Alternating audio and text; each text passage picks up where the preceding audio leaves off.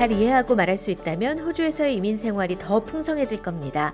호주인의 삶과 생활 영어 표현을 소개하는 팟캐스트 SBS Learn English는 영어 실력도 향상시키고 호주의 일상에 대해 배울 수 있는 유익한 시간인데요. 이번 주에는 새해 목표와 계획에 대해 말하는 영어 표현을 배워봅니다. SBS Learn English. Learning English helps me to talk about my goals. SBS acknowledges the traditional custodians of country and their connections and continuous care for the skies, lands, and waterways throughout Australia. Hello, my name is Josipa, and like many of you, I started this new year feeling hopeful and optimistic that a great year is ahead of me. 2023, bring it on! Bring it on is an informal phrase we can use to show that we are confident about meeting a challenge. For example, let's say I met Alan while going to work. Hi, Josipa. Where are you going this morning? I have a job interview. Do you feel ready? Yeah, I feel pretty confident.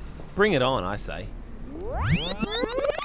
Depending on the context, we can use the phrase bring it on among friends and family to say, Let's get things started. or, Let's go. or I can't wait, which is also an expression we use to show that we are impatient to do something well.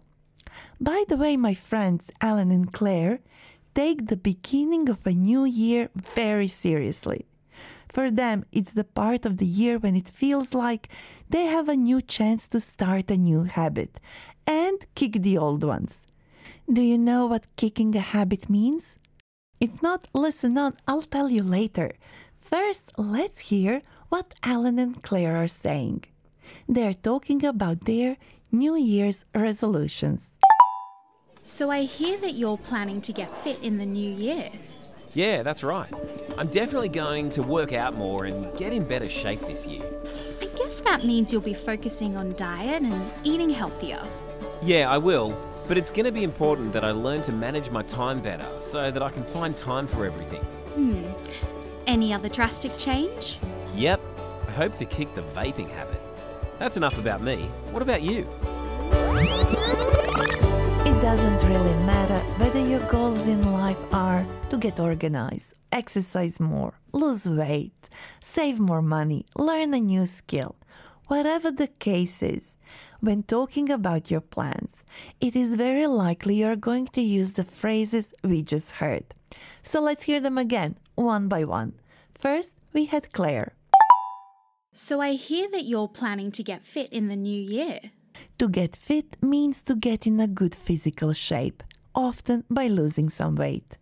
But the part of the sentence that is the most interesting for us today is when she said that Alan is planning to lose weight. We say we are planning to do something when we are certain that we are going to do it. So, if you have already made some preparations for getting fit, let's say you agreed to go on a diet with your friend, then you could say, I'm planning to get fit. Yeah, that's right. I'm definitely going to work out more and get in better shape this year. We use the phrase going to or not going to to express a plan or intention for future. And when we talk about things we want to do, but it's not a definitive plan, we can say, I hope to travel more. I hope to do this or that.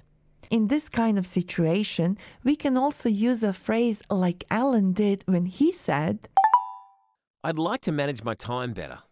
I would like to do this. I hope to do that. Are phrases we can use when we are talking about something we want to do, but we don't necessarily have any definitive plans. A definitive plan is a plan that has been made clearly and without any doubt. Do you have a bad habit you would like to change? Can you think of a new hobby you would like to start? These questions can be good conversation starters. And while you think how you would answer them, I want to find out what Claire's New Year resolutions are. I hope to kick the vaping habit. That's enough about me. What about you? I'm thinking about travelling more, but I also want to save some money. So I made a budget and now I'm sticking to it. Ah, you'll do great. Fingers crossed. Do you know what Alan meant when he said, I hope to kick the vaping habit. If you are hoping to kick a habit, you are hoping to get rid of it, to stop it. Claire then talked about things that she's considering doing but are not a definitive plan yet. When she said, I'm thinking about travelling more. Claire also said something else, a phrase that I should use more often in my everyday life. So I made a budget and now I'm sticking to it. I made a budget and I'm sticking to it. If you are sticking to a budget, you are spending money according to a specific plan designed to help you save money. You can also stick to other things such as a timeline or a plan. And at the end of the dialogue, we heard two expressions we can use to wish people good luck with their resolutions. We're going to hear them again, but before that, let me ask you what phrases besides good luck would you use? This is what Alan and Claire said. You'll do great. Fingers crossed. There are many more ways to wish someone good luck. So, when you want to encourage someone with their plans, you could say, Go for it. Hang in there. Best of luck. You've got this.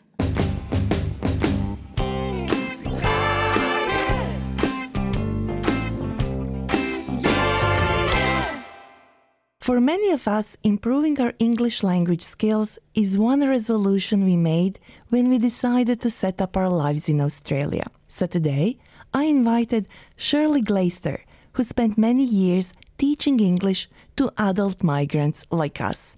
Hi, Shirley. Welcome to the show. Hi, Josipa. It's good to be here. Shirley, I've been working a lot on my English language skills, but sometimes it feels like I'm not improving anymore. And that that can be so frustrating. Yes, I understand, but that's perfectly normal. You just need to be patient with yourself. When you get to an upper intermediate level, sometimes it can feel like you're not making any progress. But believe me, you still are. Do you have any tips on including learning in our daily lives so that it doesn't feel like we are studying? There's a very good technique called the three A's technique. What is it? The three A's are answer, add, and ask. Can you give us an example? Yes.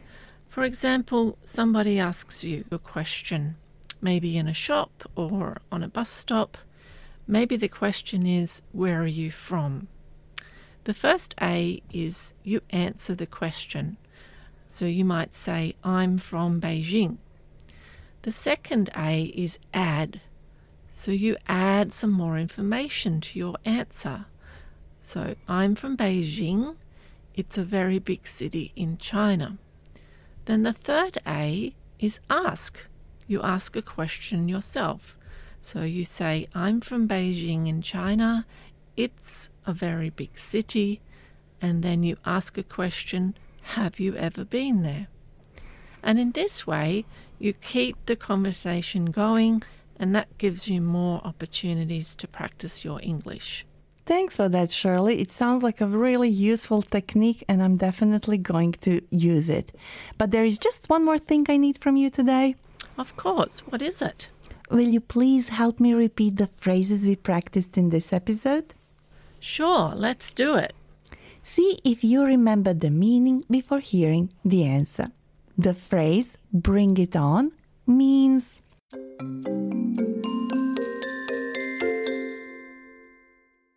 Bring it on is an expression we use when we can't wait to do something extremely well. the phrase kicking a habit means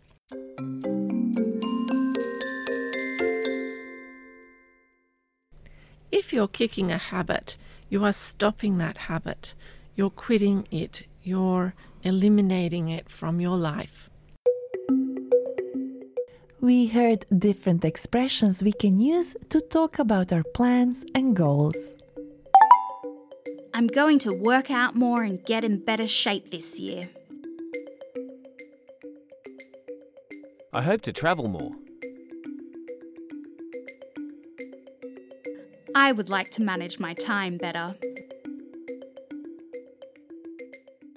We also heard different phrases we can use to wish someone good luck with their plans. You'll do great. Fingers crossed. Go for it. You've got this. Best of luck.